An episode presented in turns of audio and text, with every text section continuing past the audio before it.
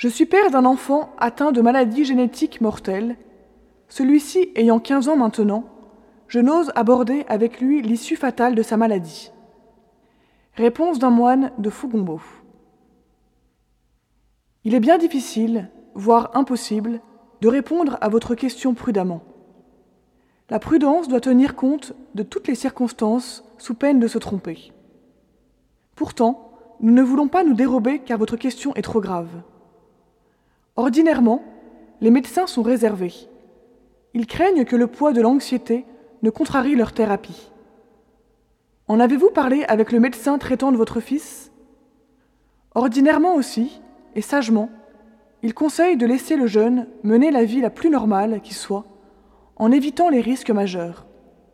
Le prêtre tient compte de leur avis, tout en pensant qu'il n'est pas bon que quelqu'un qui va vers la vie éternelle ne soit pas prévenu du chemin étroit et resserré par lequel on y va.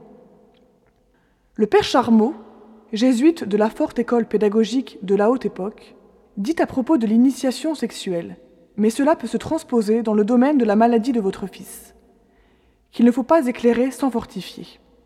Car, alors, la lumière donnée peut provoquer une plus grande faiblesse. C'est là que peuvent jouer le tempérament de votre fils et sa personnalité. S'il est de tempérament très anxieux et a une tendance à la tristesse, il faudra le fortifier avant de l'éclairer. On ne peut pas parler de l'enfer à quelqu'un de fragile sans faire ressortir aussitôt toute la charité du Christ manifestée dans la passion. Mais quinze ans est l'âge où l'on commence à se poser les grandes questions sur son avenir.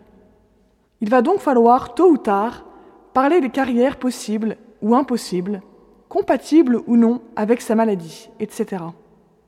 Autant de débats qui, nous semble-t-il, vous amèneront naturellement à faire une révélation avec délicatesse, mais aussi avec clarté et simplicité.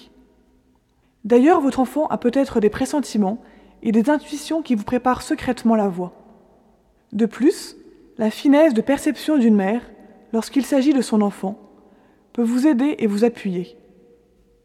Recourez au Saint-Esprit, grâce à ses dons, spécialement celui de conseil. Il vous suggérera s'il faut encore attendre ou s'il vaut mieux saisir l'occasion favorable qui se présente naturellement de parler. Nous prions à cette grave intention.